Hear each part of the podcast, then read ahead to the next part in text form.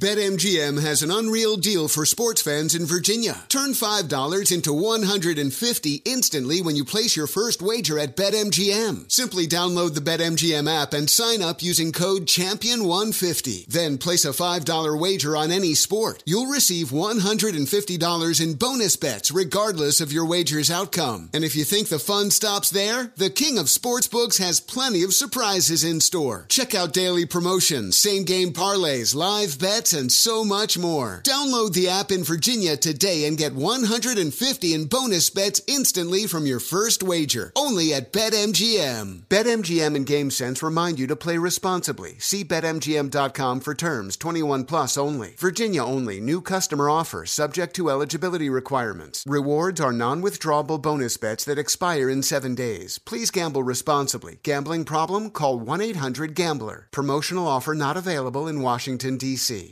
You know, Pure Talk believes in American values and that free should mean exactly that free. Switch to Pure Talk today and you'll get a free Samsung 5G smartphone. Now, qualifying plans start at just 35 bucks a month for unlimited talk, text, 15 gigs of data, and of course, mobile hotspot. Just go to puretalk.com slash Sean and claim your eligibility for free, your brand new Samsung 5G smartphone. Again, it's puretalk.com slash Sean, S E A N, and switch to my cell phone company, Pure Talk. Hey, as spring unfolds, the warmer breezes, guess what? It is time to embrace the comfort of your own backyard, and I have found a game changer for your home oasis. It's the Michael Phelps Swim Spa by Master Spas. Now, this is the ultimate two for one deal. You get a luxurious hot tub that meets an elite exercise pool that you'll love. This is not just relaxation, it is a first class experience in the privacy of your own space. Just go to masterspas.com, enter the promo code Hannity in the upper right hand corner for up to $1,000 off your master spa. Exercise, relax, recover with the only hot tub and swim spa brand that I trust. That's masterspas.com. Let not your heart be troubled. You are listening to the Sean Hannity Radio Show podcast. Mother's Day, just days away. Show all the moms in your life how much you love and appreciate everything they do for you. Just go to 1 800 flowers.com. Right now, you can order 18 lovely mom roses for only $29.99. 1 800 flowers.com. Click on the radio icon, put in my last name, Hannity. All right, happy Monday, and we're glad you're with us. The first day that I have felt normal and that relaxed and my old self. What did I say to you last week when I said I'm taking off Friday? I, I need to just feel like myself again. And I feel like myself again. And uh, it's so great to be back and in full health and not hacking my lungs out every five seconds, which stuck with me from the trip to Israel. And I'm feeling so much better. Anyway, glad you are with us. Condoleezza Rice checks in today. She's so smart. She's got a brand new book that is outstanding Democracy, The Road to Freedom, I believe it is, The Long Road to Freedom. And I've been reading it. It's it's so relevant to what we're dealing with with Iran and North Korea and the Middle East and and everything else that's going on in the world. And and by and she, unlike a lot of Republicans, she's friends with the president, and she's advised the president. She met with the president, I think, last week in Washington. So she is somebody that has been there, understands a lot of these problems. It's democracy, stories from the long road to freedom, something I pointed out often on this show. Last century alone, 100 million human souls, fellow human beings slaughtered in the name of some ism, communism, Stalin, Russia, um, the former Soviet Union. Uh, that would include Nazism, fascism, you know, so many isms out there that kill men, women, and children in the advancement of an ideology, a sick, twisted, evil, disgusting ideology, and one that we better understand today, especially in the world of ISIS and North Korea and Kim Jong Un and radical Islam and I and and of course the radical regime in Tehran that mullahs that want to marry up with weapons of mass destruction and threaten to annihilate Israel, annihilate the United States. It is it is a very clear present danger. I, I can't understand those people that don't think that this could ever happen again because it can. And to deny that simple, fundamental, basic truth is just denying human history and human reality and the whole human experience. And we better prepare for these battles because if we don't, we'll be the victim. And I think there's a, a, an opportunity that is emerging around the world that is unprecedented, especially as it relates to the Middle East. And, and the one thing that Obama did as a sort of coincidental or in, in, in spite of him, maybe because of him, has created a moment in history where a lot of our Middle Eastern problems can be resolved because now the Saudis and the Israelis are emerging and creating a new alliance, as the Egyptians and the Israelis have, as the Jordanians and the Israelis have, and as the Emirates and the Israelis have. And the fact that the Sunni Muslim world looks to Israel to protect them against Iranian hegemony in the region is a moment of, of truth for anybody that wants to see a safer, better world. Now, are we ever going to agree with the Saudis and their horrible, you know, evil treatment of women and gays and lesbians and persecution of Christians and Jews? No. But it's a it's a start. You know, we did partner with the former Soviet Union to defeat Nazism in World War II. And it's too bad we didn't build upon that alliance. Cold War perhaps could have ended a lot sooner. Or he could have taken Patton's advice and gone straight into Russia uh, at the time, which is something that he was advocating for. All right, we, we got that. Now, one other investigation we've got coming up on the program today. We now are continuing our deep dive, investigative dive into surveillance, unmasking, intelligence leaking that everybody in the alt left propaganda, destroy Trump media has been ignoring and that is how is it possible there is a 400% increase in the year 2016 in surveillance and unmasking of Americans? Now, if you look at the statements, I was out on Friday, but you know, late Thursday night or, or Friday morning, I forget when, Senator Rand Paul of Kentucky came out publicly believing that he was spied upon. We don't haven't seen the evidence, but we have several sources telling us that members of the Obama administration were looking at p- political politicians, particularly people who are running for office. Okay, particularly people. Now, my sources are beginning to filter back to me things that they're looking into. And I want to be clear, not confirmed, not corroborated, but this is now like peeling off layers of an onion here to get to the source. In other words, the only reason there would be a 400% increase in the surveillance of Americans. Now, remember, we have constitutional protections, Fourth Amendment constitutional rights against unreasonable search and seizure. If the government, if the NSA, if the CIA, if the FBI, if any of these agencies that have surveillance capability want to surveil you, they don't have a right to tap your phone. It's illegal. Uh, if they want to look into your text, it's illegal. If they want to look into your emails, it's illegal. You have a right to privacy. By the way, liberals often say it, but they don't mean it, just like they don't mean that they're, you know, believers of freedom of speech either in a lot of different ways.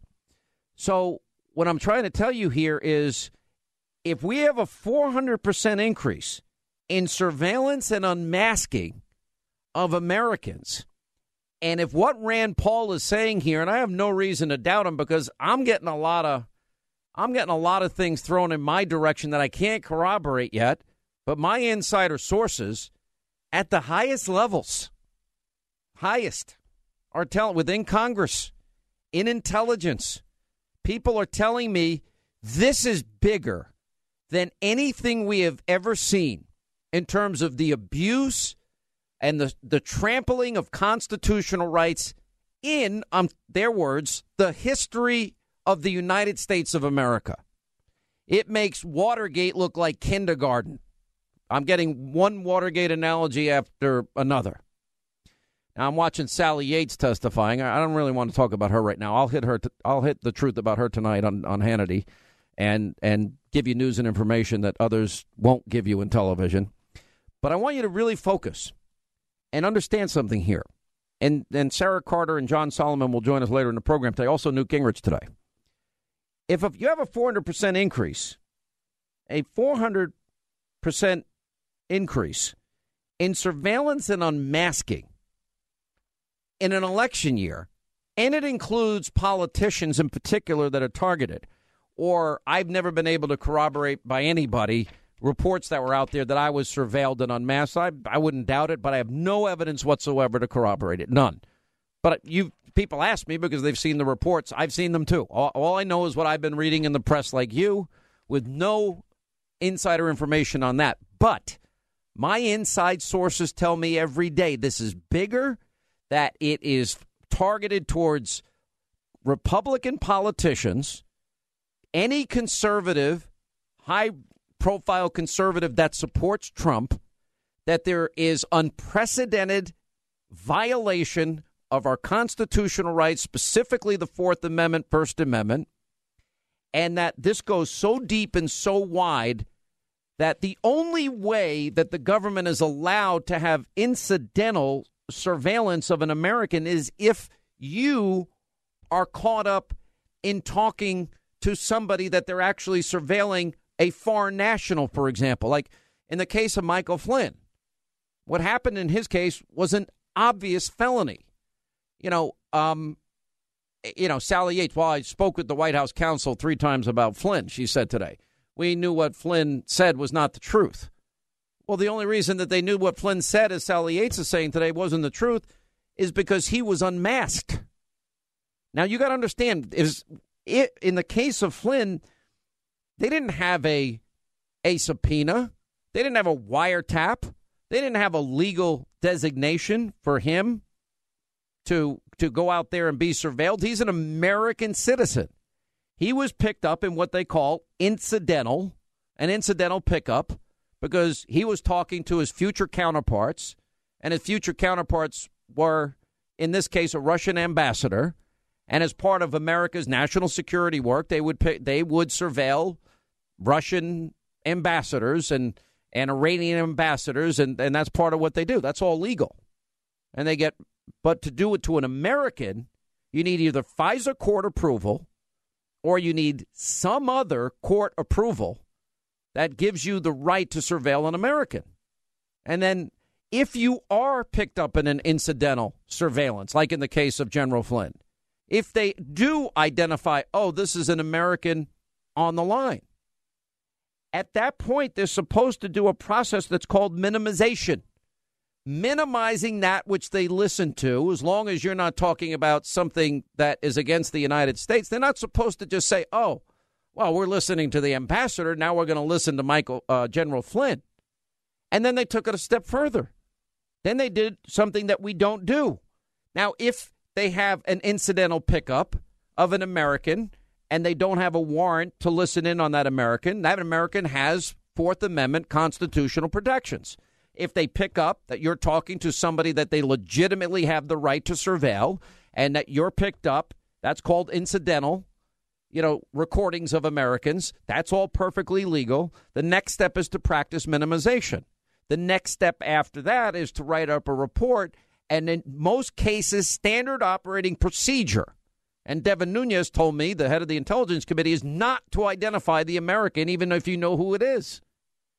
Now, a step below that or above that is then we've had all of these incidents, a much higher percentage of Americans that were picked up incidentally or on purpose.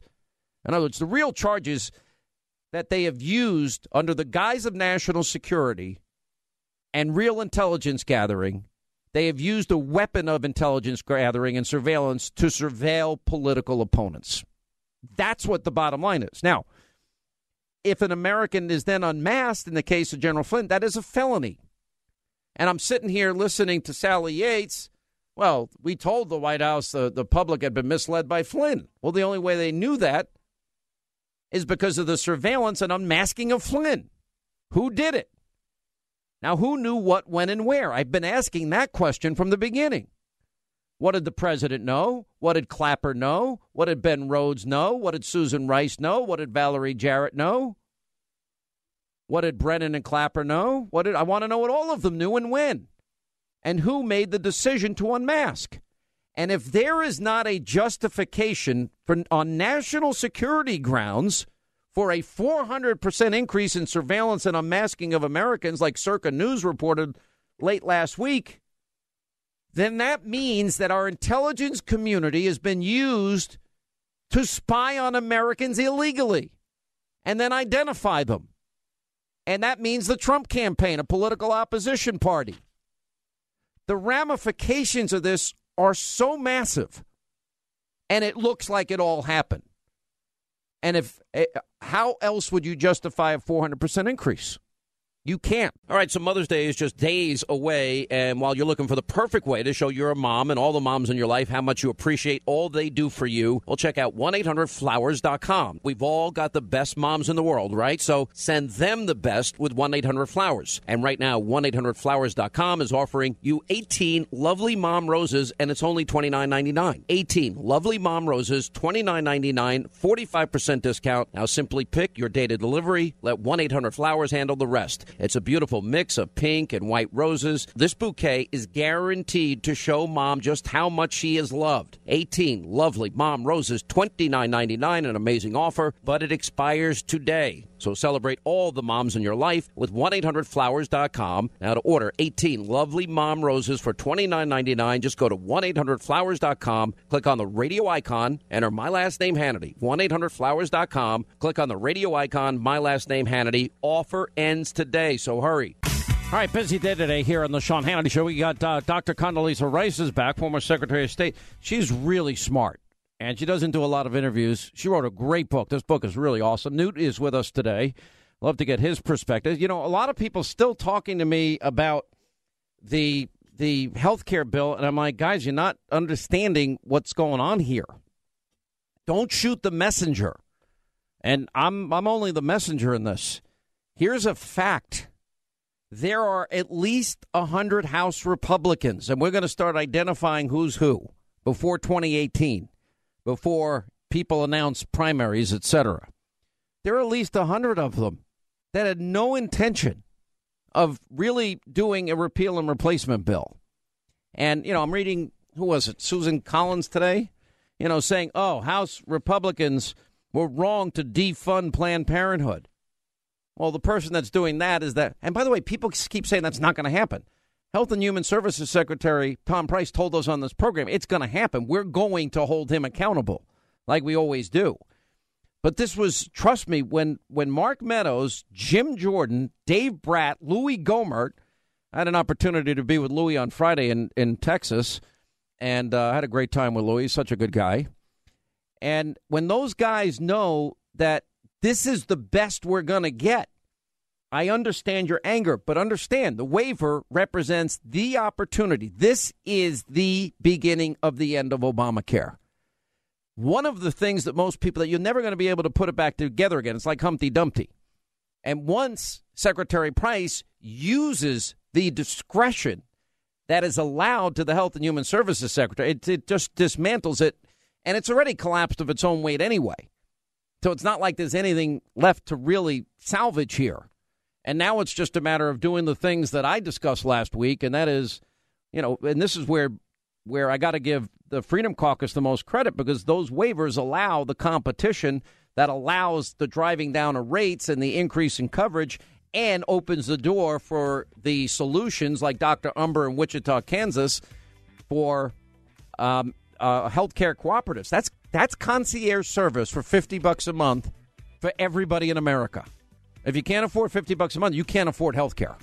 Okay. And then the second thing it does is open the path for health care savings accounts.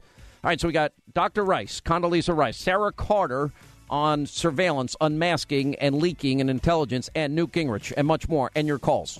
All right. So I have insomnia, but I've never slept better. And what's changed? just a pillow. It's had such a positive impact on my life. And of course, I'm talking about my pillow. I fall asleep faster, I stay asleep longer, and now you can too. Just go to mypillow.com or call 800 919 6090. Use the promo code Hannity, and Mike Lindell, the inventor of My Pillow, has the special four pack. Now you get 40% off two My Pillow premiums and two Go Anywhere pillows. Now, My Pillow is made here in the USA, has a 60 day unconditional money back guarantee, and a 10 year warranty. Go to mypillow.com right now or call 800 919 6090, promo code Hannity to get Mike Lindell's special four pack offer. You get two MyPillow premium pillows and two Go Anywhere pillows for 40% off. And that means once those pillows arrive, you start getting the kind of peaceful and restful and comfortable and deep healing and recuperative sleep that you've been craving and you certainly deserve. MyPillow.com, promo code Hannity. You will love this pillow.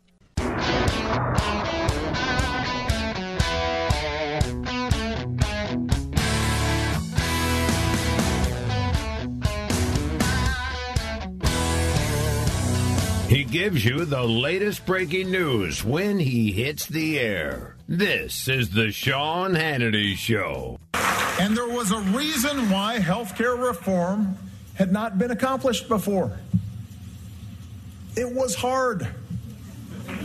It involved a sixth of the economy and all manner of stakeholders and interests. It was easily subject to misinformation and fear mongering.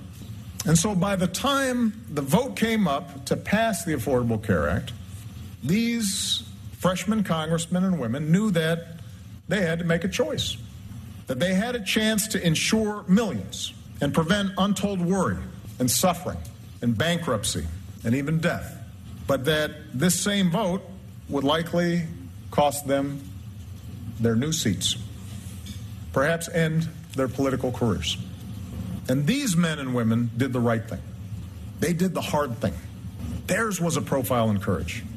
Because of that vote, 20 million people got health insurance who didn't have it before. And most of them and most of them did lose their seats. But they were true to what President Kennedy defined in his book as a congressional profile in courage, the desire to maintain a reputation for integrity that is stronger than a desire to maintain office. The desire to maintain a reputation for integrity that is stronger than a desire to maintain office. You got to understand, 24 uh, now till the top of the hour, 800 941 Sean. What you, this is somebody that is in such a deep, deep state of denial. Everything about Obamacare by the way, Yates says we warned Flynn could be blackmailed by the Russians. Really? I don't think so. And what happened to Flynn was illegal and a violation of the Espionage Act and a felony. Again, you can't pick up incidental surveillance, unmask, and then leak intelligence. It's illegal. And as we'll point out later in the show, as we do our deep dive, a 400% increase in surveillance and unmasking and leaking of intelligence is just the sidebar of that.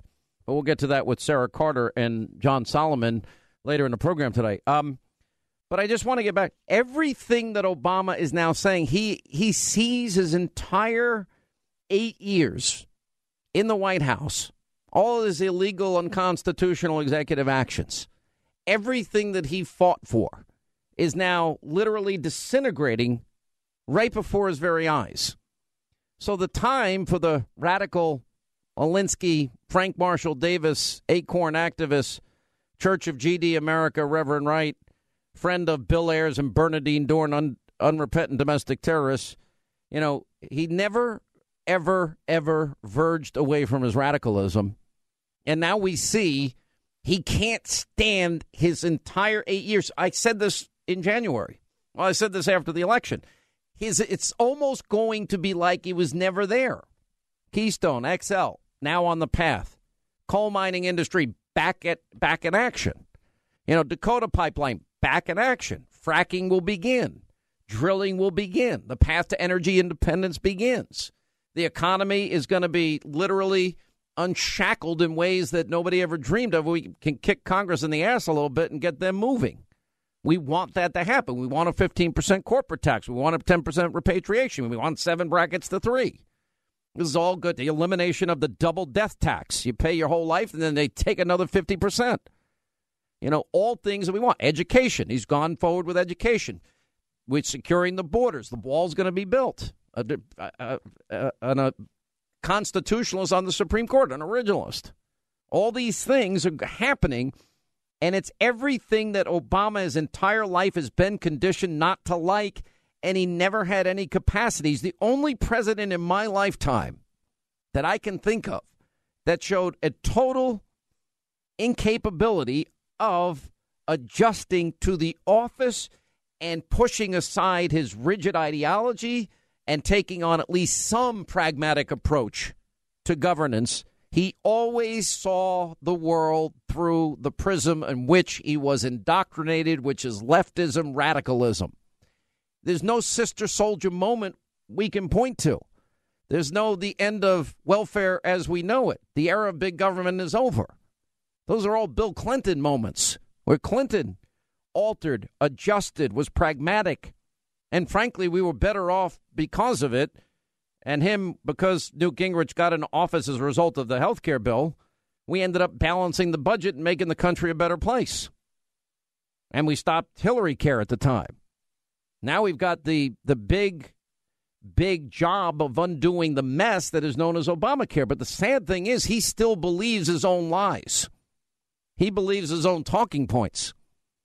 You know, him spinning, you know, these statistics. Millions of Americans lost their health care. Millions lost their plans, lost their doctors.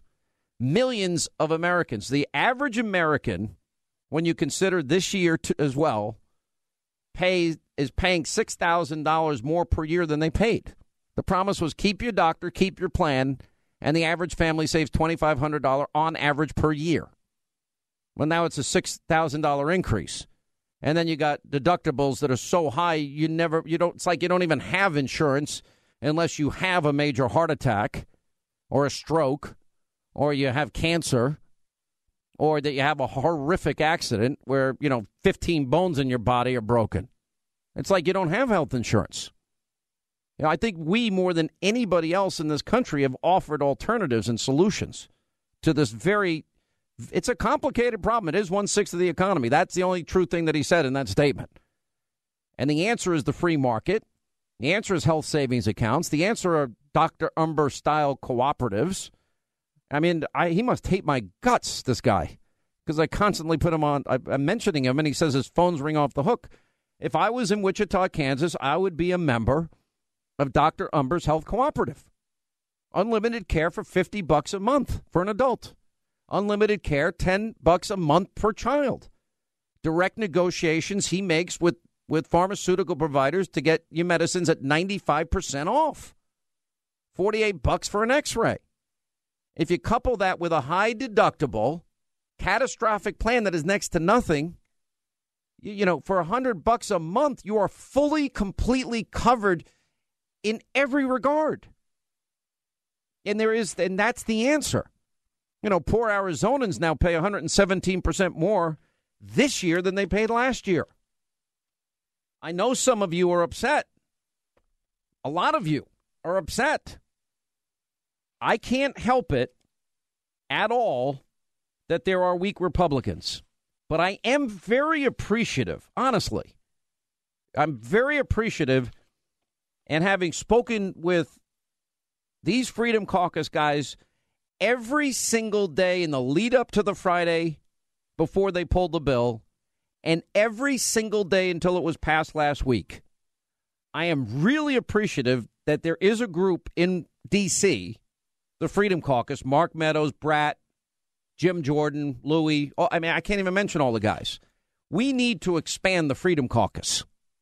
We need 60 members of the Freedom Caucus, not 30, whatever they have. You get 60, they get critical mass. You get 60, then they will have to be paid attention to first, not last. You get 60 freedom. Urge your congressman, congresswoman to join the Freedom Caucus because they got this done. They got the waiver in that allows states to totally opt out. They understood and got assurances from Health and Human Services Secretary Price on very important issues to me, like defunding Planned Parenthood and they made this thing work and they got the win for the president and we got a trillion dollars in savings that's all going to be applied to the president's economic plan this ha- this was a must-win scenario now you might say well hannity they could have done better well there were in fairness not with 100 moderate republicans no they suck I don't even know what else to say about them. You know, and and at some point we're going to name names. You know, Ted Cruz is quoted today. And by the way, Ted Cruz, uh, let me, let me tell you more behind the scenes because I knew what was going on. Ted Cruz and Rand Paul and Mike Lee worked with the Freedom Caucus tirelessly to help get this bill to where it was. And also factored in all the parliamentary hurdles that they will face that are real. Now, I know most of you don't want to hear about reconciliation, cloture. I know your eyes are glazing over. The Byrd rule. I, nobody needs to know about it. But these are real parliamentary hurdles, at least to some extent. It was overblown in the beginning until somebody actually decided to talk to the Senate parliamentarian. And then they found out that a lot of what we were being told was, was BS. Anyway, you know, Ted Cruz, to his credit, he said, I want to commend him. He was there every step of the way. Mike Lee was there. Rand Paul was there working with the Freedom Caucus to try and get the win so that they can get it to the Senate. And I want, you know, I commend them all. And Ted Cruz for setting the correct priorities over the weekend when it comes to the health care legislation now making its way in the Senate. He said, first and foremost, in every Republican senator's mind should be this mantra failure is not an option. They absolutely must pass a version of repeal and replace that can be approved in conference and make its way to the president's desk. He's right. Failure is not an option here. I support Senator Cruz. And he acknowledged that Senate Republicans face an uphill battle to do this. He said, for seven years, Republicans have been promising. If only you elect us, give us the House, we'll repeal, replace. Give us the Senate and the House, we'll repeal, replace. They got to give us the White House. He was on with our buddy Larry Kudlow, I guess, over the weekend at the ex wife in New York. I think the consequences of failure would be catastrophic. But it's going to take senators across the Republican conference being willing to sit down in good faith. He's right. And then we've got Obamacare's architect, and this is so outrageous. Remember the liar Jonathan Gruber guy? Once credited the quote stupidity of the American voter for the passage of Obamacare? Said Sunday Obama said President Trump was to blame for its decline of Obamacare. After being told that Iowa's lone insurance company, 94 of its 99 counties, is considering dropping out, Gruber said, Look, whose fault is this? Before President Trump was elected, there were no counties in America that didn't have an insurer. Well, I thought we had options. Thought the whole idea there's no options for anybody anymore. You're stuck with what they give you. You're not keeping your doctor or your plan because of the great lie that was told by everybody that supported this bill. And Chris Wallace, to his to his credit, interrupted and said, Well, you're going to blame the problems of Obamacare on President Trump?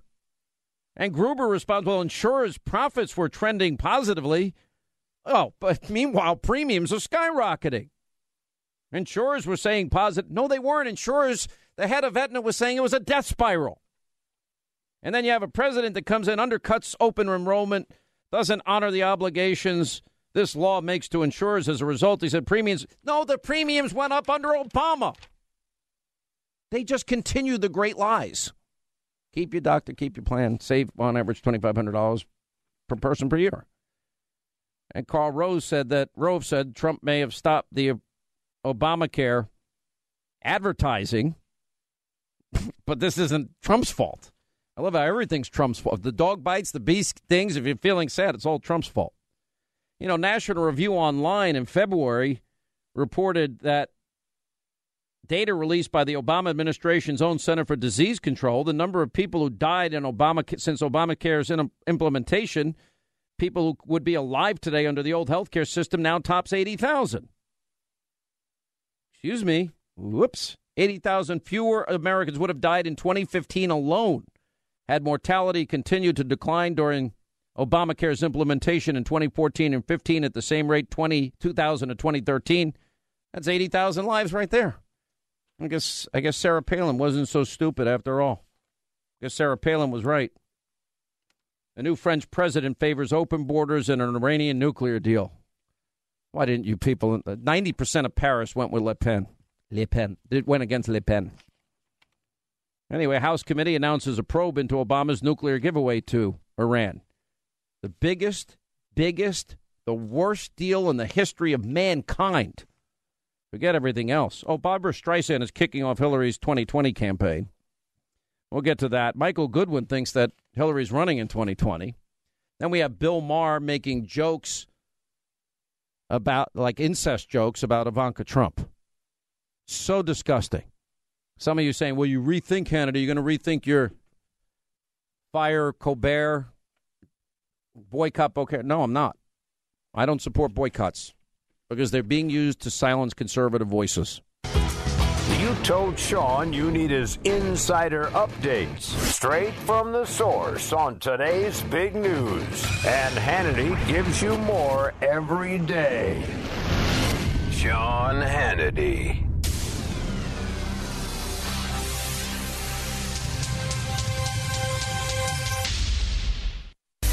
And there was a reason why health care reform had not been accomplished before.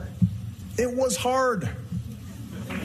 It involved a sixth of the economy and all manner of stakeholders and interests. It was easily subject to misinformation and fear mongering. And so by the time the vote came up to pass the Affordable Care Act, these freshman congressmen and women knew that they had to make a choice that they had a chance to insure millions and prevent untold worry and suffering and bankruptcy and even death, but that this same vote would likely cost them their new seats, perhaps end their political careers. And these men and women did the right thing. They did the hard thing. Theirs was a profile in courage.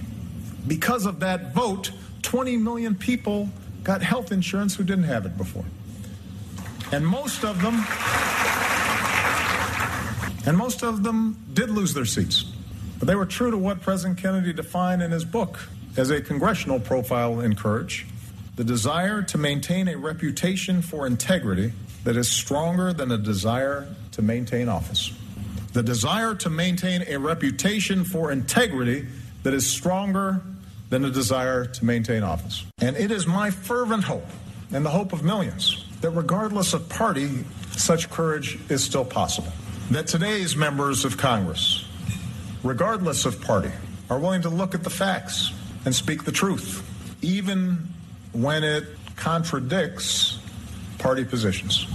I hope that current members of Congress recall that it actually doesn't take a lot of courage to aid those who are already powerful, already comfortable, already influential, but it does require some courage to champion the vulnerable and the sick and the infirm, those who often have no access to the corridors of power. I hope they understand that courage means not simply doing what is politically expedient, but doing what they believe deep in their hearts is right. We suffered with Obamacare. I went through two years of campaigning, and I'm telling you, no matter where I went, people were suffering so badly with the ravages of Obamacare. And I will say this that uh, as far as I'm concerned, your premiums, they're going to start to come down. We're going to get this passed through the Senate. I feel so confident. Uh, your deductibles, when it comes to deductibles, they were so ridiculous that nobody got to use their current plan. Uh, this non existent plan that I heard so many wonderful things about over the last three or four days after that I mean, it's. Uh, I don't think you're going to hear so much right now. The insurance companies are fleeing. It's been a catastrophe, and this is a great plan. I actually think it will get even better. And this is, make no mistake, this is a repeal and a replace of Obamacare. Make no mistake about it. Make no mistake. All right, hour two, Sean Hannity Show, 800 941 Sean, our toll free telephone number. Now, there's a, a, congressman who praised Obamacare showing a profile in courage because, oh, that was more important than losing their seats. And uh, of course, then we have Obama uh, now speaking out about Obamacare and members of Congress. It takes courage to champion the vulnerable and the sick. He's the same guy that said Republicans want dirty air and, and dirty water. And then the president saying, make no mistake, the repeal and replacement of Obamacare and then he talked about the plan. There are three things that we've come to realize in all of this. One is that there are at least 100 Republicans that had no intention of repealing and replacing Obamacare, which is beyond disappointing. Number two is that between the waivers and the fact that the Health and Human Services Secretary, Tom Price, has said he will defund Planned Parenthood and other issues, there is great discretion by which this will dismantle all of Obamacare. Here to help explain this and the political side of it is the former Speaker of the House, Newt Gingrich. How are you, sir? And by the way, he's got a brand new book, Understanding Trump. I think it's available. It's an online book, or I'm I'm very excited. Understanding Trump, I think, will actually help a lot of people have a better sense of what he's doing and why he's trying to do it. And that's why I wrote it because I, having, as you know, because you and I have talked about so much over the last couple of years, he's a very complicated, interesting guy, and he's uh, truth is he's winning. Uh, and I love, uh, as I'm sure you do, the the list of new uh, nominees to the appeals court judges, which fit exactly the same pattern of uh, Federalist Society conservatives that he made with uh, Justice Gorsuch. So, in a lot of ways, I'm very happy with, with where Trump is going, and I think by the time the Senate's done and the conference committee's done, that uh, President Trump's going to get the kind of reforms most Americans can support. Uh, and I think that it, it'll be very important in terms of making sure that Americans understand that, that the, collapsing disaster of Obamacare. This, this is what conservatives are not very good at hammering home. You know, Barack Obama doesn't have a clue. This is a guy who lied to us about keeping our doctor, lied to us about keeping our our uh, our, our insurance policy if he liked it, knew at the time he was lying, just as he lied to us about Benghazi, knowing he was lying. Uh, and so I think you have to start with this idea that uh, this is a guy who who wants to keep his namesake, and you can understand that. It's called Obamacare. But the truth is, Obamacare is in a death spiral. I, I like very much what Speaker Paul Ryan said yesterday when he said, look, we're on a rescue mission. I mean, we're watching this whole system collapse. We're watching people in Iowa have no choices. People in Knoxville, Tennessee have no choices. Uh, and, and our job is to go out and find a much better system using the private sector, using the local choice, having the governors uh, have flexibility. And I think we can do that, and I think we can do it while also preserving and protecting uh, the American people in a way that they will be comfortable with. I think Obama's now hit his his his saturation point of not being loved. And I think that's why he's coming out. I don't think he's going to have the ability to do what George W. Bush did for him, which was just be quiet and let the new president deal with the challenges of the office. Am I wrong? Well, sure, but it's also a different situation. I mean, uh, Donald Trump is the end of their world. I mean, if you're a left winger, there's a reason, for example, that the other night uh, you had Colbert going crazy. Uh, well, then this weekend you had Bill Maher going crazy. Right, and, and, and the fact is, what you have, the, the Trump administration, the Trump leadership, where he wants to take America, is the opposite of the world these people thought they were going to create. And uh, I just finished reading Shattered, which is a fascinating insider account of the Clinton campaign and you begin to realize, I mean, they really up up until about eight or nine o'clock election night, they knew they were going to win. They they knew they were going to continue the Obama pattern, the Obama personnel, the Obama policies, and so they've never recovered from the the, the, the savagery, literally of pivoting about eight or nine o'clock at night on Tuesday night, and being told, you know, uh, we're not going to make it. And so that's a lot of what you're still getting. And if you watch Hillary in these occasional you know, moments of explaining that she takes full responsibility for the fact that Comey did it to her, uh, it's just it's it's sad. These are people who are desperate and and they're out of touch with reality. And I think that it shows. Well, I'm watching all of this. I mean, you know, imagine back in the the, the day. You know, Bill Maher this weekend crossing a line with a tasteless incest joke, as the Daily Mail called it, about Ivanka Trump. Now, I, listen, I know there was a lot of strong criticism against Barack Obama, and there was criticism against Michelle when she said, for the first time in my adult life, I'm proud of my country. But I don't remember any criticism against his children, who seem lovely by every uh, objective measure. And it's not easy growing up in the White House, but they have attacked a 10 year old kid, the daughter of the president, the wife of the president, in ways that were unimaginable just a few right. years ago. And yeah, they're totally, completely, and utterly unhinged, but it's not stopping, and it's now at an accelerated, accelerated rate with an intensity we've never seen. And it's going to get worse. Uh, I mean, there, there are only two futures here. Either Trump decides this is all too painful, and he caves in, and he accepts that the left is going to be dominant in America, or Trump is going to gradually break them because the country doesn't want this stuff.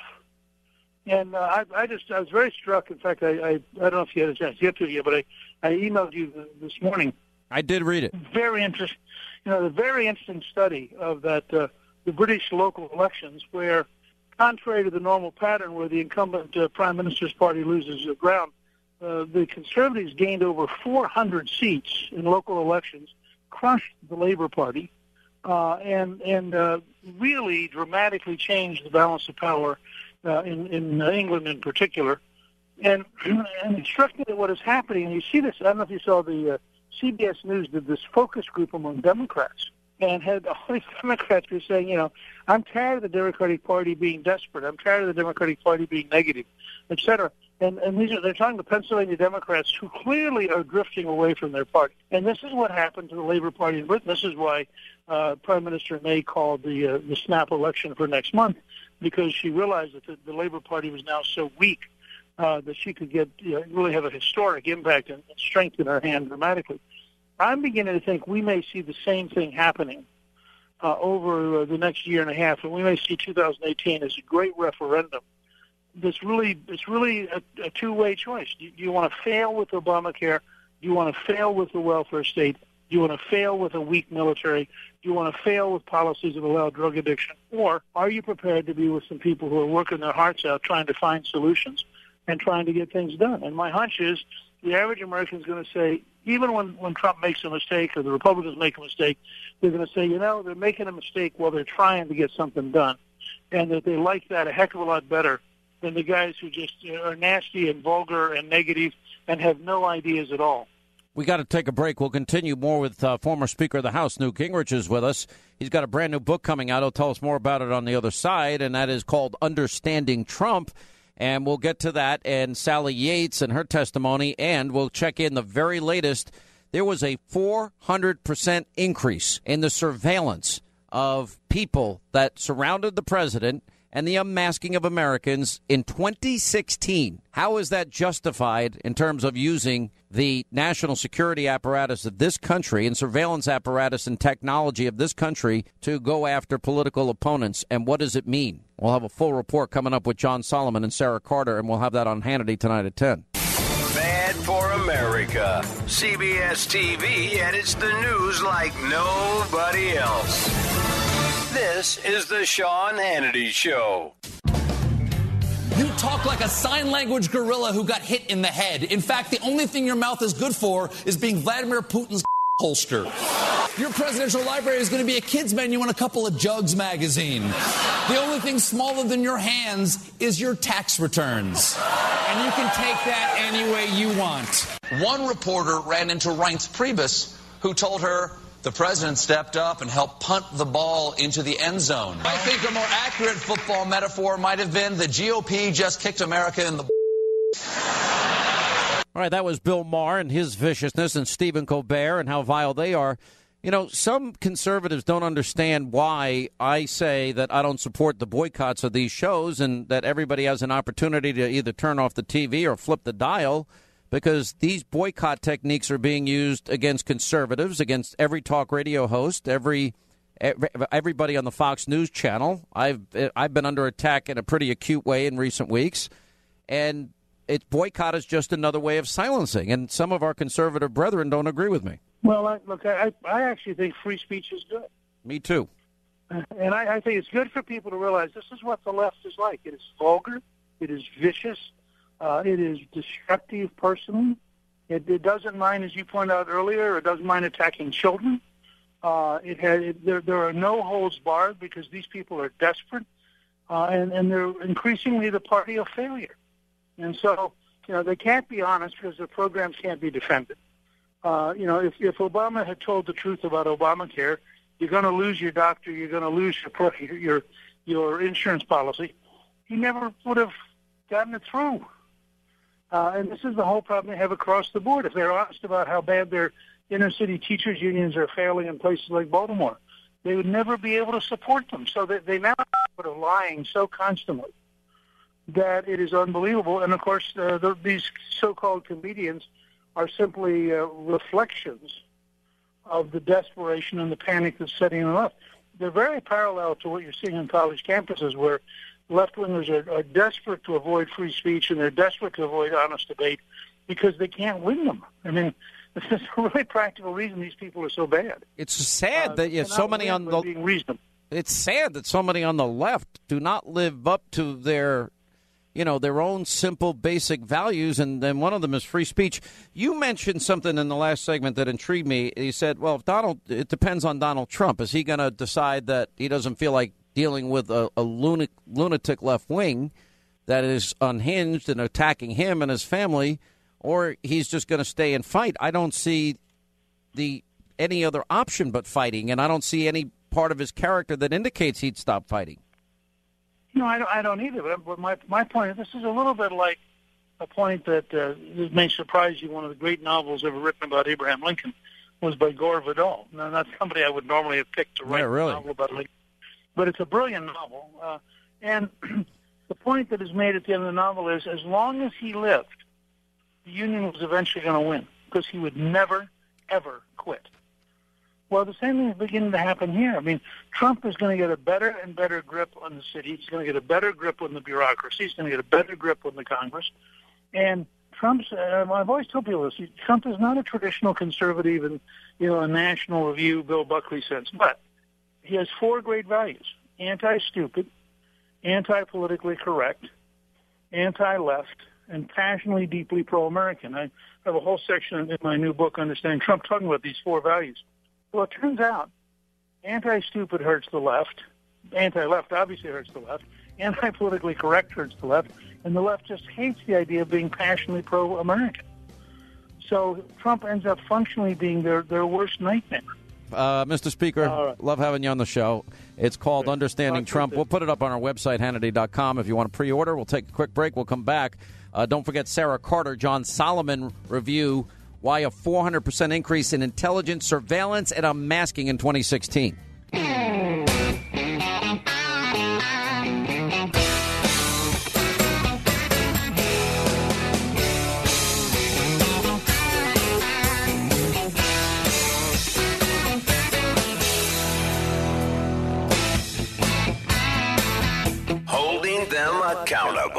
Sean gets the answers no one else does.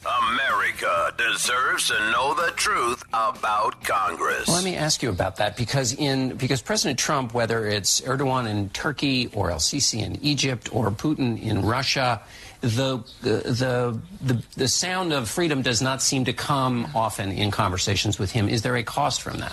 Well, I think it's early in the administration. There's something about the presidency that you recognize over time the tremendous, uh, not just responsibility, but the weight that it carries.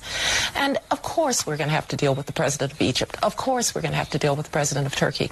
But it's well to remember, too, uh, that our interest in our values uh, suggests that when countries that we have good relations with and want good relations with actually reform before there are revolutions, our interests are served too. And I think that if the United States, um, it- democracy promotion actually is very often not very expensive. It's supporting elections, supporting the building of civil society, supporting a free press abroad. So I have no problem with uh, the president meeting with uh, those leaders. He has to.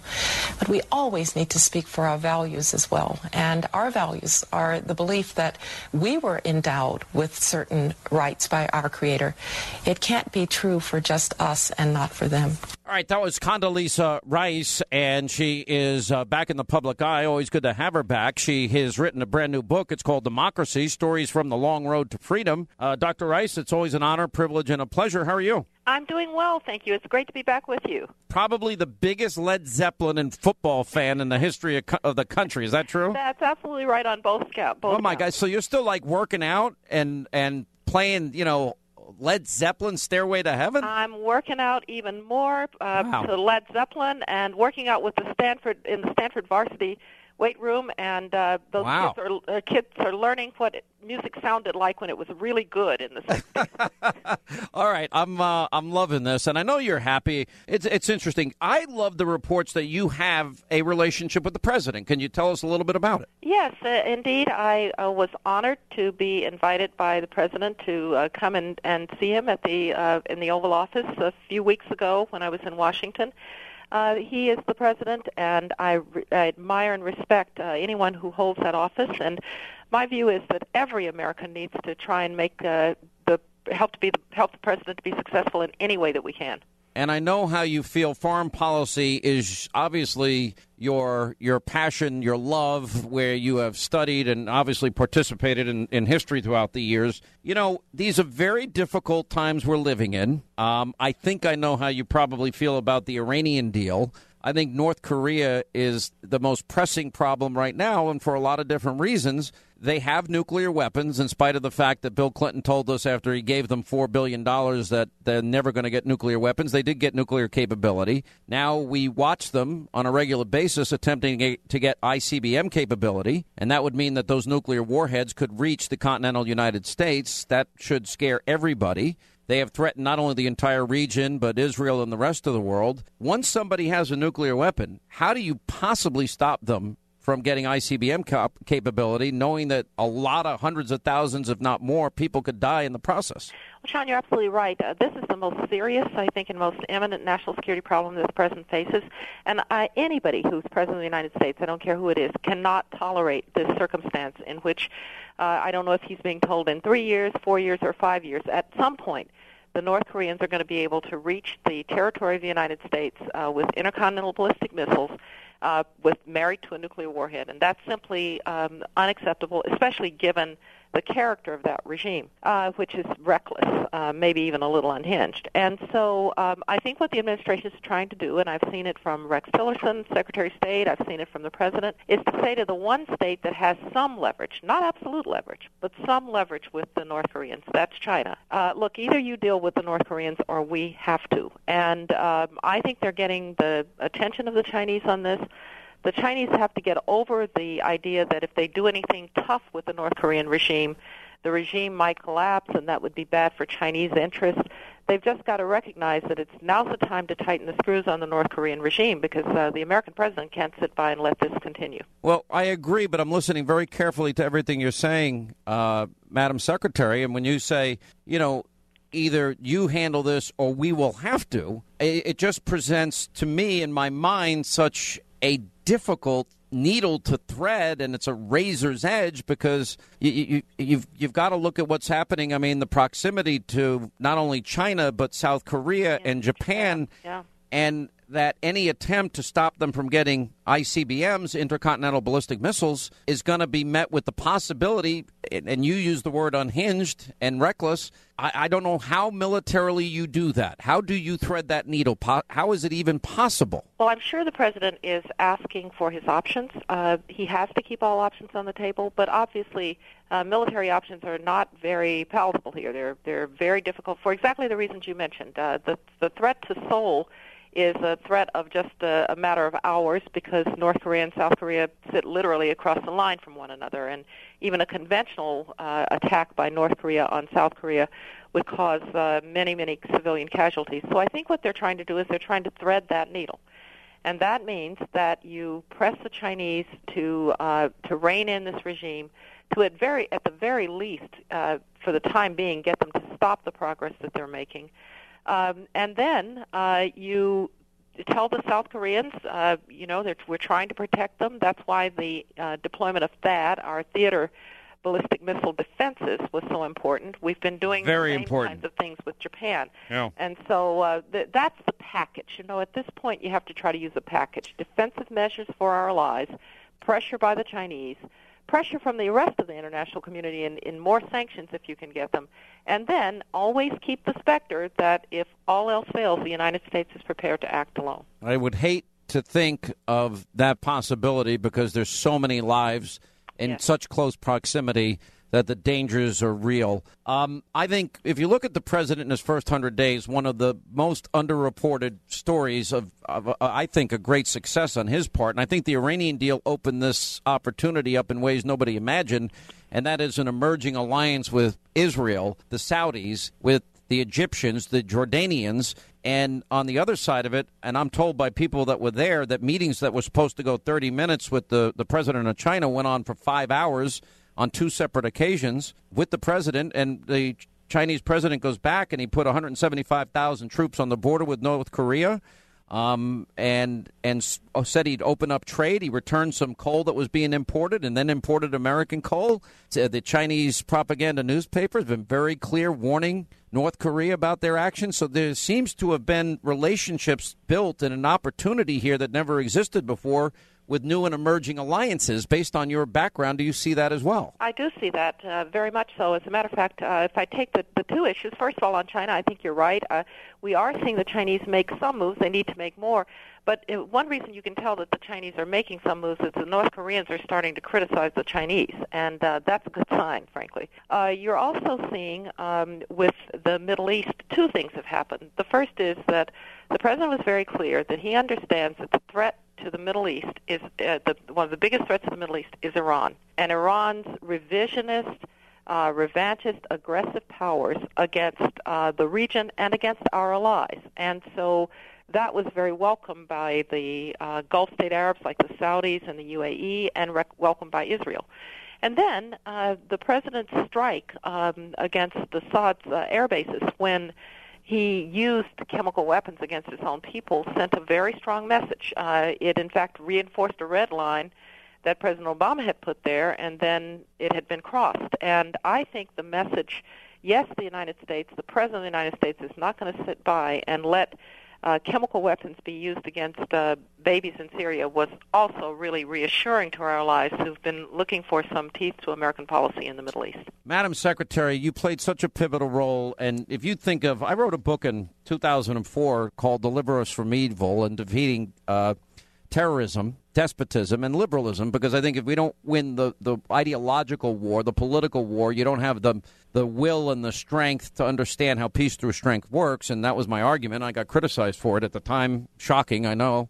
Um, I've never been criticized no, before, no, Madam no, Secretary. Me, me, either. Me either, Sean. I, and, and, I'm assuming you being on this show is a, a source of criticism for you. Um, but in all seriousness, you know, there were 100 million human souls slaughtered in the last century alone real human beings, real lives, the Holocaust, Nazism, fascism, Imperial Japan, communism, Stalin. I mean, the killing fields. We can go through the whole list. You're writing about stories from the long road to freedom. And as I'm reading all this, and, and I know how smart you are, and you've dedicated your life to the study and democracy, and I'm thinking, okay, how do we now deal with the situation of evil today? Radical Islam, the Iranians, the Iranians' nuclear ambitions, and you know, as you as you write in this book, and as you look at today's situations, you know, tell us what you see that's similar or different, or the challenges. To me, in many ways, they're the same. The first thing, Sean, is to call it what it is. Um, we have confronted in the 20th century unspeakable evils, and you named them, and we're confronting in the 21st century unspeakable evils. Uh, ISIS uh, beheading people on television is an unspeakable evil. And so the first thing is the United States has to stand morally for the fact that there is actually good and evil in the world. Uh, sometimes that's uncomfortable for people, but it's true. Secondly, uh, the United States has to demonstrate that we're willing to try and defend um, an order of peace-loving peoples and that's why I thought one of the other really important things the president did was to increase the American defense budget because that sends a signal about America in the world. But Sean, the reason I wrote this book about democracy is that the way that we've really uh, fought evil in the long run is with a better idea than any of them ever had. And that was that free peoples, free men and women, would be peaceful men and women. We took a chance that a democratic Germany would never def- never uh, attack its neighbors again, that a democratic Japan would would never be a threat to its neighborhood. And look at what Germany and Japan are today. They are pillars of international stability. And so I think when we uh, seek to help countries become democratic, we're also seeking to bring into the system states and, and leaders that don't well, don't uh, sponsor state terrorism. Let me let me pick up there former Secretary of State Condoleezza Rice is well. You've had too many jobs. If I list them, it'll take the whole half hour. She's written a brand new book. We're putting it up on Hannity.com now. It's called Democracy: Stories from the Long Road to Freedom. Final hour roundup is next. You do not want to miss it. And stay tuned for the final hour free for all on the Sean Hannity Show. All right, as we continue with former Secretary of State, former National Security Advisor, and now a very happy football fan and Led Zeppelin fan, and, and the author of the brand new book. It is a, a critical piece of work I urge you to read, and it's up on Hannity.com Democracy Stories from the Long Road to Freedom. Dr. Rice, I, I, I look at the actions that you're talking about, and people forget that we were able to sustain America's military strength in the midst of a Cold War, and eventually we won. Do you see similar situations?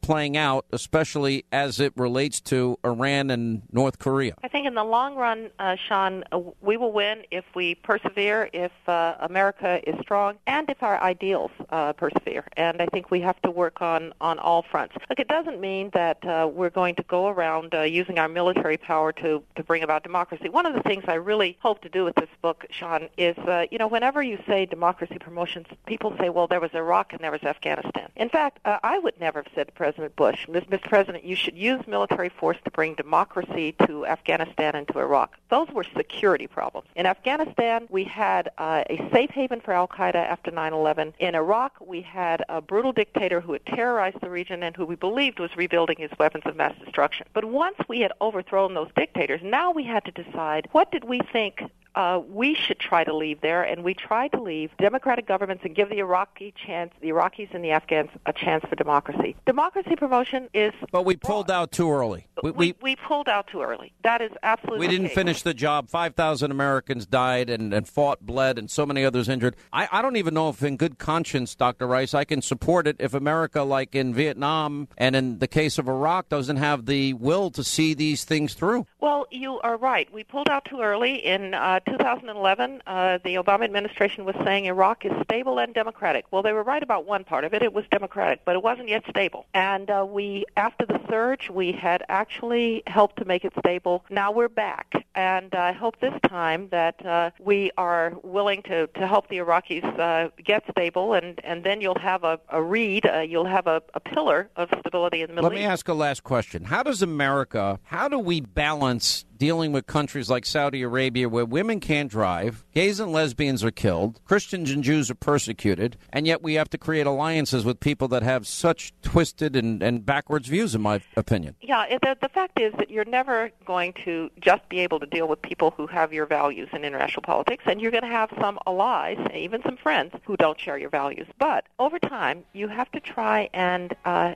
convince them that it's better to reform. I sure wish we'd convinced Mubarak that reform was uh, was mm-hmm. preferable to revolution. Well, look at El Sisi; he's doing great. Uh, well, but he's going to have to reform too, or because that that powder keg in, in Egypt will not stay uh, will not stay down. Mm-hmm. So we can we have to defend our interests. Dr. Rice, her brand new book, Democracy: Stories from the Long Road to Freedom. Thank you for being with us. We'll see you tonight on TV. All right, let me remind everybody, and by the way, glad you're with us. 800 941 Sean, if you want to be a part of this extravaganza, news roundup and information overload hour. And let me remind you, James Comey. Remember the most important story that is slowly peeling? It's like a layer of an onion at a time, and that is surveillance, and that is unmasking and leaking of intelligence. And let me remind you, this is what James Comey has said about people like Susan Rice and others as it relates to this topic. With respect to uh, Ms. Abedin in particular, we, we didn't have any indication that she had a sense that what she was doing was in violation of the law. Couldn't prove any sort of criminal intent. really, the central problem we have with the whole email investigation was proving that people knew, the secretary and others knew that they were doing something, that they were communicating about classified information in a way that they shouldn't be, and proving that they had some sense that they were doing something unlawful. That was our burden, and we weren't able to meet it. I said to my team, we're got to walk into the world of really bad. I've got to tell Congress that we're restarting this, not in some frivolous way, in a hugely significant way. And the team also told me we cannot finish this work before the election. And then they worked night after night after night, and they found thousands of new emails. They found classified information on Anthony Weiner. Somehow, her emails are being forwarded to Anthony Weiner, including classified information by her assistant, Huma Abedin. And so they found thousands of new emails and then called me the Saturday night before the election and said, thanks to the wizardry of our technology, we've only had to personally read 6,000. We think we can finish tomorrow morning, Sunday. And so I met with them. And they said, we found a lot of new stuff. We did not find anything that changes our view of her intent. Do you agree with me that Anthony Weiner of 2016 should not have access to classified information? Uh, yes, that's a fair statement. Would you agree with me that if that's not illegal, we've got really bad laws? Well, if he hadn't. Uh, well, he got it somehow. It would be illegal if he didn't have appropriate clearance. Well, do you agree with me he didn't have appropriate clearance? He did. If he did have appropriate clearance, that'd even be worse. I don't believe at the time we found that on his laptop that he had any kind of clearance. Yeah, I agree. So for him to get it should be a crime. Somebody should be prosecuted for letting Anthony Weiner have access to classified, classified information. Does that make general sense?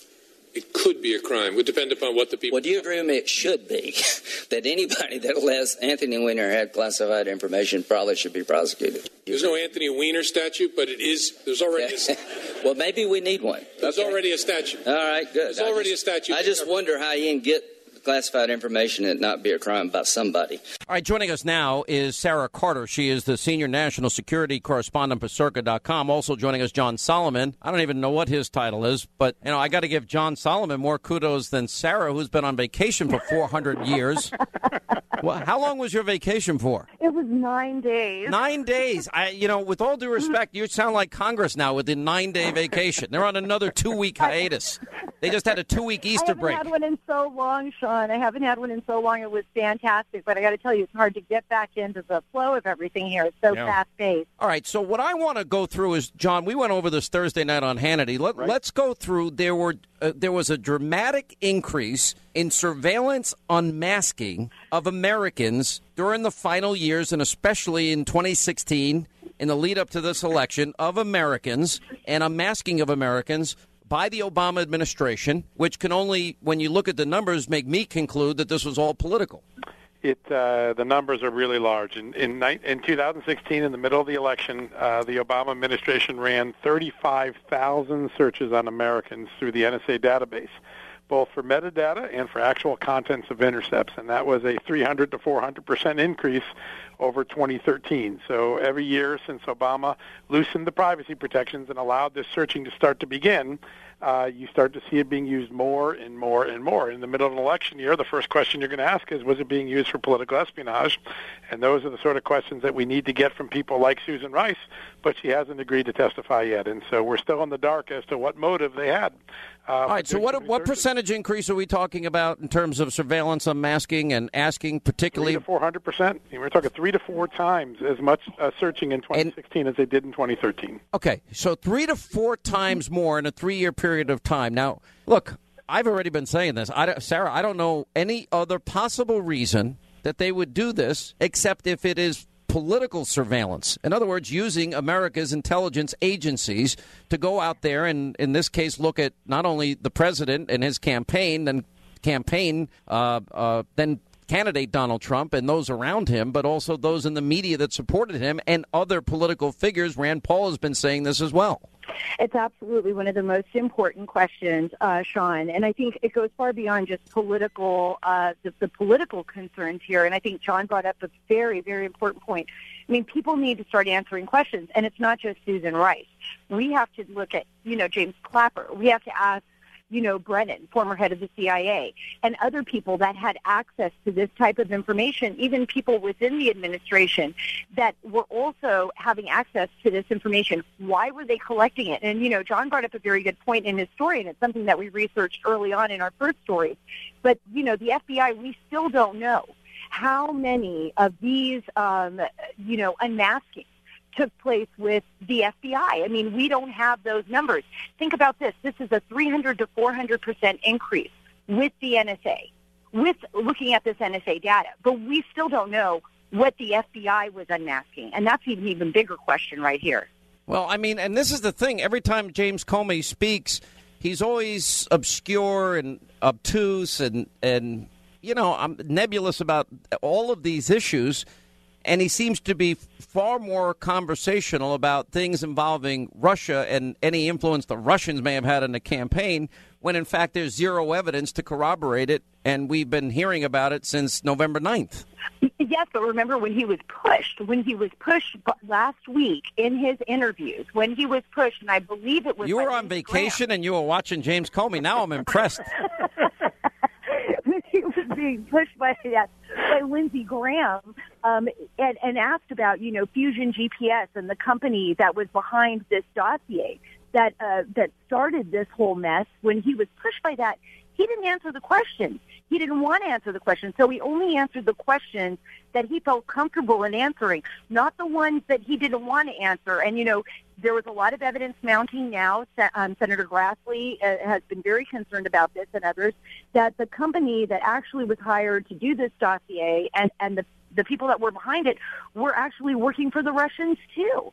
And when wow. Comey was pressed on that question, he didn't want to answer it. So that's another big part of this puzzle that uh, I mean that's still left unanswered, that's still hanging out there, and that that okay. nobody really has focused on. John, last week you said we're going to learn a lot more this week. What do what do you anticipate we're going to learn? Obviously, well, you haven't released it yet, but you're working on a piece that is going to give some details about the names yeah, and the people that have been surveilled and amassed. I think uh, some of that came out Friday, uh, uh, a little bit ahead of when I thought it would, when Rand Paul gave us the letter saying that I believe myself and several members of Congress were also being spied on by the NSA through the Obama administration. Had, you been able to corroborate that independently? Uh, I have not. Uh, I mean, but certainly able to corroborate he made the request and that he has a legitimate concern. Uh, I have not been able to get anyone yet to confirm that he's among those whose names are unmasked or who uh, whose na- uh, names were searched in the database. But we're continuing to work on that. What we have corroborated, uh, in a little, little bit more generic sense, is that at least once a month under the Obama administration, a member of Congress's name was unmasked in an intercept, and that raises the question: How big a national security threat do we consider Congress to be if we're unmasking these guys once a month? And I think that just the just the frequency of the congressional unmasking should be enough to concern a lot of people. We haven't confirmed Rand Paul yet, but we're still working on that. We want to know every member of Congress uh, and their name. Who, who I want to know if I was unmasked. Sure. I mean, because there were you both saw those reports, That's and right. I have no ability to corroborate independently whether or not it's true. But Sarah, what are you hearing on your end about the names? Is it is it Congress or these? Are these the, the 16 other presidential candidates? What? I don't think it's just limited to Congress, Sean. Um, I don't think it's limited to Congress at all. I think that what, what John and I really want to find out, it goes far beyond Congress. Were there other members unmasked? And John and I had written about this early on in our first stories. Were there journalists? Were there doctors? Uh, were, who else was being unmasked? Lawyers, people with important jobs, judges. You know, these are questions that need to be answered, and nobody wants to give it up, right? They can hide under the classification of it. But eventually, these answers have to come forward. And I think it's a violation of civil liberties if we don't have an answer to this. You well, I think, isn't it bigger than civil liberties, though? Isn't that a violation of our Fourth Amendment rights? And aren't we also discussing if intelligence, if the intelligence community is used for political op research and, and taking away people's Fourth Amendment rights? We're talking about criminal actions here. Very well could be. If, if the motive was not national security, if the reason for looking at this was period interest, political interest, personal payback, you could very well have well, Well, then how would they would have to show some compelling national security That's reason right. to have a 400% increase, yeah. wouldn't they? Uh, you would. Either we have a lot more terrorists in the country, or something else mm-hmm. is going on, and I think that that's the real question. We um, we, uh, we did something last week, Sean, that I think is going to be very important. We did the only thing we could do as journalists, which is to try to create a legal scenario to get this information re- um, released. And so we, we took an old an executive order that, ironically, Barack Obama uh, issued in 2010 that allows any American to go in and make a declassification request. And so we have asked the Office of um, Director of National Intelligence to declassify how many times a journalist, a member of Congress, a presidential candidate, a, a doctor, lawyer, or member of the clergy was unmasked under the Obama years. And we're hoping we're going to get those numbers, that the administration takes it seriously and releases the data. This is really amazing and unbelievable stuff. We'll, we'll hang on. We'll continue more with Sarah Carter, John Solomon. Uh, Sarah is back on Hannity tonight, and John is back on Hannity tonight, and Rand Paul will be on Hannity tonight. I think this is the biggest national security, First Amendment, Fourth Amendment issued to come down the pike. This is so much bigger if it turns out a 400% increase in an election year against political opponents. This is so much bigger than anything that Watergate ever was in anybody's imagination, and it's being ignored by the mainstream media um, in a, in a fairly spectacular way, which doesn't surprise me.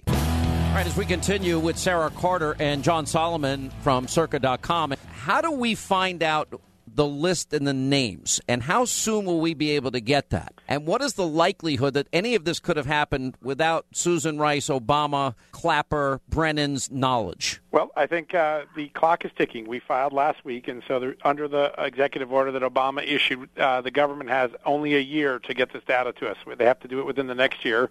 So far, we've got a very positive response from the career people we're talking to, and we're very hopeful that uh, the administration, just like they did last week when they released some new data to us that showed the rapid growth to 35,000 searches, that they'll also maybe get us this data and help the American public understand what's going on. Uh, if that doesn't happen, if we get turned down, then the only levers that are left are, are a lawsuit or Congress using its oversight authority to force this information into the public domain. Yeah. Sarah? Yeah.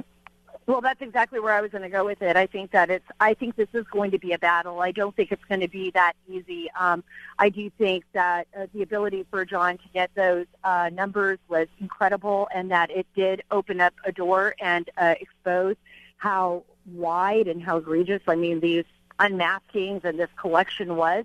But I do think that it's going to be a fight to get those names released. And remember, they can hide under the guise of the classified data. I mean, this is they can say it's national security. We can't release these names. But I do think that Congress could battle to get those names released, and um, I think that is an absolute possibility, and that could happen. Yeah, well, I just think that the bottom line is if what we hear is true, and your and by the way, I believe your reports, and I know you've corroborated them. I also know that you have more knowledge than you're able to go with now because you know you you want to actually do real work and rudimentary background and fact checking. That a lot of my friends in the media, when they attack me, they just go with a single source and they they go for the the headshot and try and slander, smear, besmirch, and you know, there's obviously uh, a lot of malice in what they do to me. But you're so you're doing your job. What are the odds that we're going to hear that a lot of politicians, media figures, and others were brought into the surveillance as a course of this election? And what does that mean? And how big a story do you think potentially this gets? Sarah, we'll start with you. I think it's highly likely, Sean, that there will be significant uh, people revealed let's just put it that way, that have been unmasked or that have been uh, monitored. And I and I don't know, you know, this is this is what I say, you know, monitoring from the left, whether they collected all this information overseas because these folks were talking to foreigners, how these unmaskings occurred, what their national security reason was. But I do believe that it's going to be a quite a significant number and important people, people that everybody in the public will know. Um, so I think that's why this is so sensitive, and I think that's why everyone's having such a difficult time with it. I think the bigger question is here why what was it being used for was this just well i mean well, why else purposes? would they use it there's no other reason except for political purposes john will give you the last word Yep, there's a document I just want to mention to you. Uh, It, it, no one's paid attention to it. It came out of the FISA court, and it says it was a, a filing by a, uh for, former federal prosecutor who went before the court and said, "I don't think what's going on in the NSA is very good." And this is what she wrote: There is no requirement for a search to be a matter of serious matter. To even involve national security, for all it could be, it could be a frivolous reason. That's what concerns me about what's going on with the law. She submitted that to the court. Wow. This is very, very chilling, and it'll be the subject of a very important segment along with John, Sarah, and Rand Paul tonight on Hannity, 10 Eastern. Thank you both for being with us.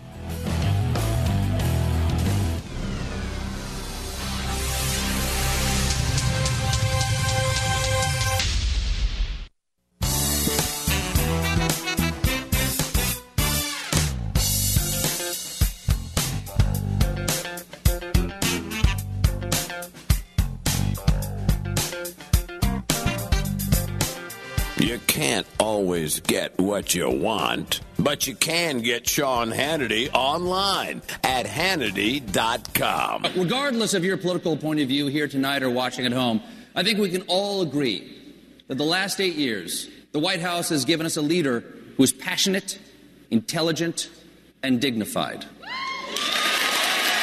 You talk like a sign language gorilla who got hit in the head. In fact, the only thing your mouth is good for is being Vladimir Putin's holster. Your presidential library. President Obama held his last press conference today. He talked about uh, the complexities of peace in the Middle East, uh, universal health care, job creation, pretty boring stuff. And uh, man, I'm going to miss being bored. At the end of that monologue, I had a few choice insults for the president in return. I don't regret that. So, for the last time, from me, the real Stephen Colbert, I just want to say thanks, Obama. One reporter ran into Reince Priebus, who told her the president stepped up and helped punt the ball into the end zone. I think a more accurate football metaphor might have been the GOP just kicked America in the. I got to say, if, after listening to this scandal and listening to the Benghazi scandal, what I came away with is what I thought years ago after Nixon scandals, which is the culture always comes from the top. If the top guy is corrupt and shady and sketchy, then everyone down gets corrupt and, and, and, and he's not. He's clean. And basically his government is clean. And these scandals have proven that. The government is basically clean. They're not with people in any way. if this election, I saw the headline today, race tightening, Trump ahead in Ohio and Florida. If this race is even the week before the election, somebody is going to have to go out there.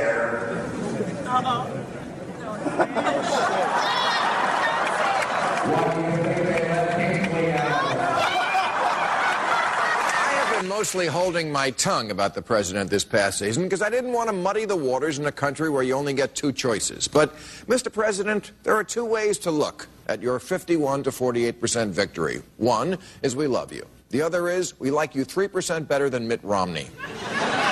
Oh, Ivanka's going to be our saving grace. You know, when he's about to nuke Finland or something.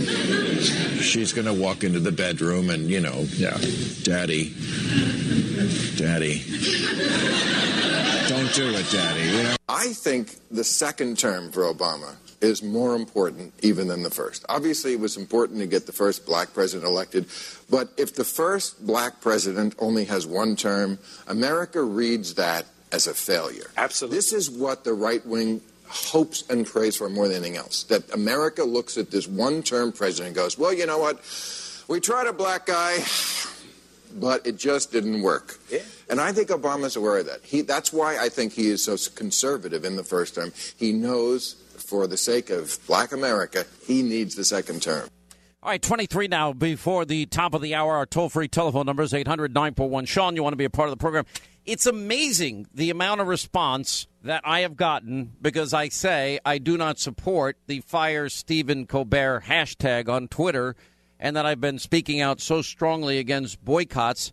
And by the way, this is not the first time Bill Maher has crossed the line, and this time again, you know, it just seems they are obsessed with attacking Ivanka Trump. By the way, she has a great new book out, and I tweeted it out this weekend.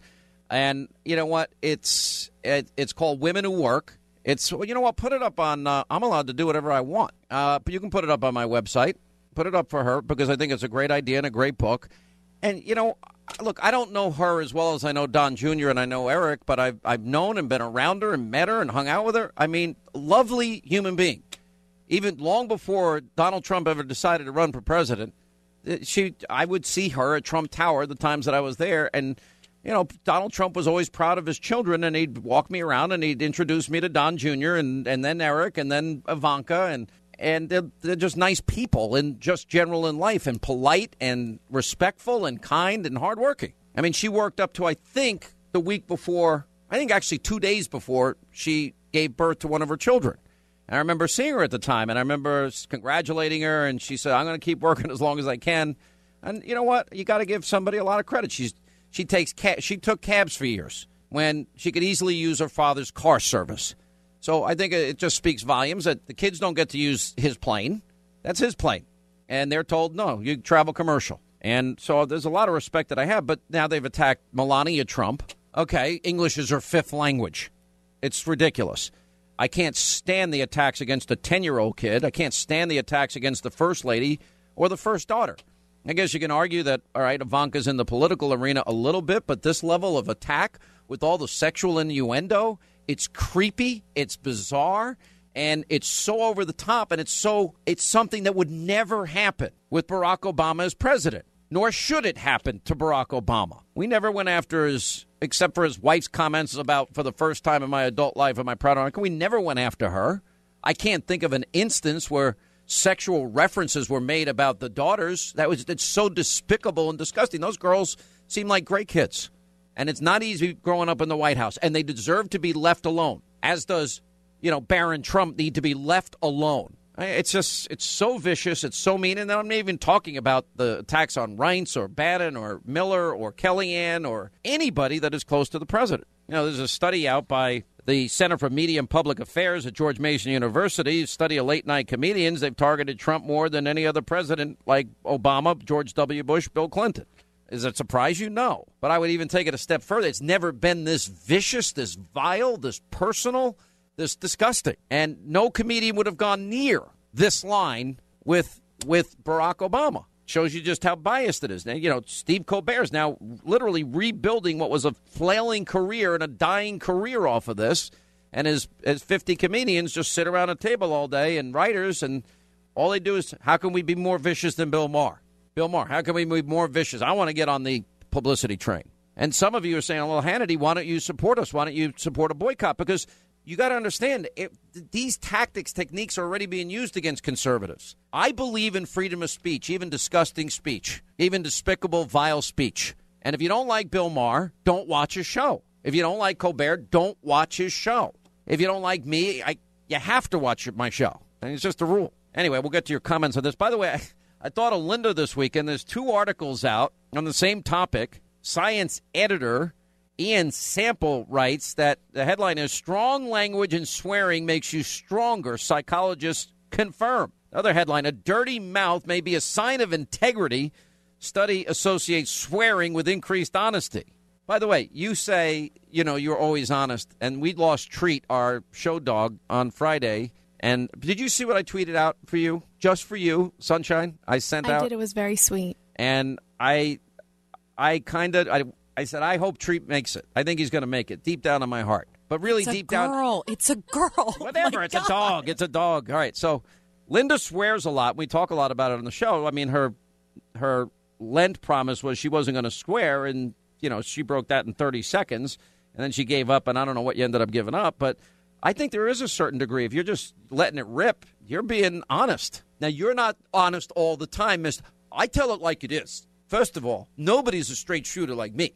Nobody. Nobody. When did I lie? When you said that you thought Treat was going to make it, I and do you, think she's going to make it. she might It's make very it. depressing. I'm not happy about that. Well, prediction. Treat's going to make it, and I told you why. Because the techniques they're going to use are going to be pretty I hard. Can't, please don't talk about it. I can't hear. I cannot. Hear. Okay, I it. am telling you they're going to put a choke Did I chain on her. say don't talk about it? Don't talk about it. I'm talking about it, and you didn't. Without that, I don't think Treat would make it. But because I know they have to use difficult techniques for a dog that doesn't listen, on Friday. that dog does not listen. On Friday.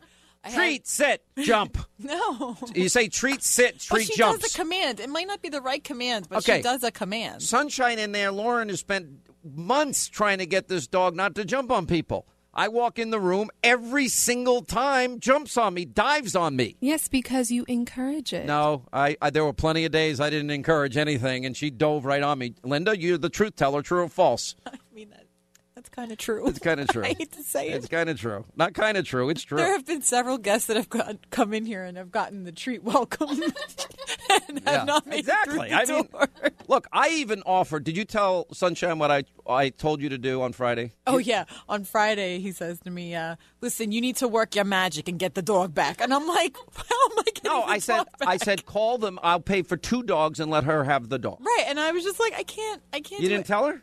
I didn't tell her. She was. Well, you told me she was crying. And what is the thing I can't handle in life the most? Crying. Well, what do I do every time somebody cries? You leave the room. I give money. I don't know about the money. thing. Vincenza. So I go I have into never work. cried in front of you, so No, I don't have true. that experience. So one night I go into Fox and and you know, the makeup and hair people are wonderful. And they've been around me twenty years. especially Vincenzo. Okay, so Vincenzo's crying. And I'm like, why you cry? I don't know. So I, I reach into my pocket. I say, all right, here's a $100 fun money. You got to stop. And she goes, okay, boss. And she stopped crying. The next night I come in, Foozy, what I call foosball. She's been there for 21 years. She was crying. I'm like, what, you, what is going on here? And I said, all right, here, stop crying. See, they, they're like, oh, and then it defocuses them. So we should all just start crying so you can hand us $100 bills? Well, I tried to buy you the dog, and I said I'd, I paid for two dogs for treat. Listen, I, I need to explain something to you. I'll give you a hundred. All you have to do is ask. You don't have to fake it. Just ask.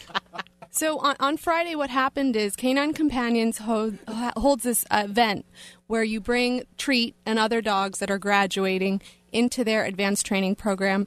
And you have a nice little ceremony, but at the same time, the dogs that have actually passed all the tests are being handed off to the people who. What are, the going percentage of the dogs that fail?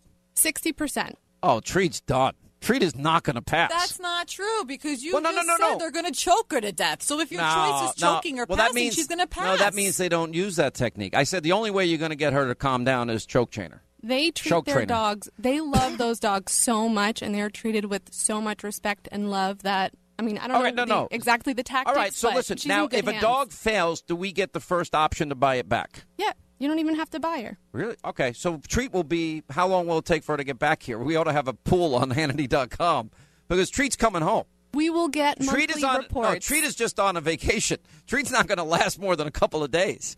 I'm, I'm surprised they haven't called yet. There's no way the dog passes. If it's a 60% right now fail they're rate. trying to get through on the 800 number. Mr. Hannity, please. yeah. And by and so I'm guessing that the docile dog before treat. Remember what was that dog's name? Moats. Moats. Mr. Moats. All right, Mr. Moats. Mr. Moats passed. I bet. Right. He became a breeder because they loved his temperament so Yeah, much. Oh, because Moats, if you said up Moats, Moats would look at you. Please don't make me get up. A puppy. I've never seen a puppy that had zero energy. I mean, so I- I mean, I like the dog, but I will be honest. Treat is so much more fun. you Treat is- remember? You remember the dog Vinny? I sent you a picture of him on Friday. Yeah. know? So he's actually Moats' son. Really? Well, would you? Here's what I'm willing to do for you to make you happy because you were crying on Friday. I am willing to get a Moats son or daughter, and I am willing to make treat the show dog, and I'll take care of all the vet bills, all the food, all whatever treat needs. But with one condition: if treat comes back, treat's allowed to be treat. I mean, if treat wants to jump, I, I don't need you screaming at me for make because the dog jumps because you screamed at me a lot of times. Yes, Stop because it. you were encouraging it every step of the way. Well, I did it as a favor for you because I knew you were in love with the dog. So if the dog fails, you get to keep the dog. You- Don't don't you love that dog? Jason is not the biggest dog guy. You love Treat. Jason, Yeah, what's not what was not to love about her? the dog. Yes, the dog, her. Treat the dog. Yes, her. Her. Her. What's the difference? Why do you guys get so technical on There's me a pretty big difference, Sean. I don't know if you've uh, had You have dogs, talk yet. you I'm- get the sex of I your am dogs actually. mixed up? I have two girls. I am very excited. I'm just. I think we need to have a pool. When do they put Treat through the whole program, regardless of its ability to pass? No, I think once they start realizing whether or not they are capable, they let them go. Oh, he'll Treat's back by the. She will be back by the end of the week. That's exciting. That's good. We're gonna get Treat back. I don't know. I think a lot of people liked her. A lot of the trainers see some potential in her. Okay, Treat. If they don't, if sixty percent don't pass, there's no way that dog is passing. There's no. The dog is too alive and free and fun, and she's been hanging out with us. And you know, when you're not looking, we just we have more fun and feed her and do everything that you didn't want us to do. We trained her well. So we trained her so she can't pass. And we trained her to come back. we trained her to come back home. You know, she's now look. She's probably saying, sniffing. Oh, it's the Sean Hannity show time. Where, where I'm missing it. Now, I did love towards the end that Treat would stay in my studio, quiet, in her little bed, which is still here. Matter of fact, take a picture and tweet out the bed, You want me to tweet out the empty sad the empty bed? bed, and say, Treat, come home. We miss you. I want Treat to come home. All right, 800 941 Sean is our toll free telephone number. Fighting the Trump hating liberal media one day at a time. This is the Sean Hannity Show.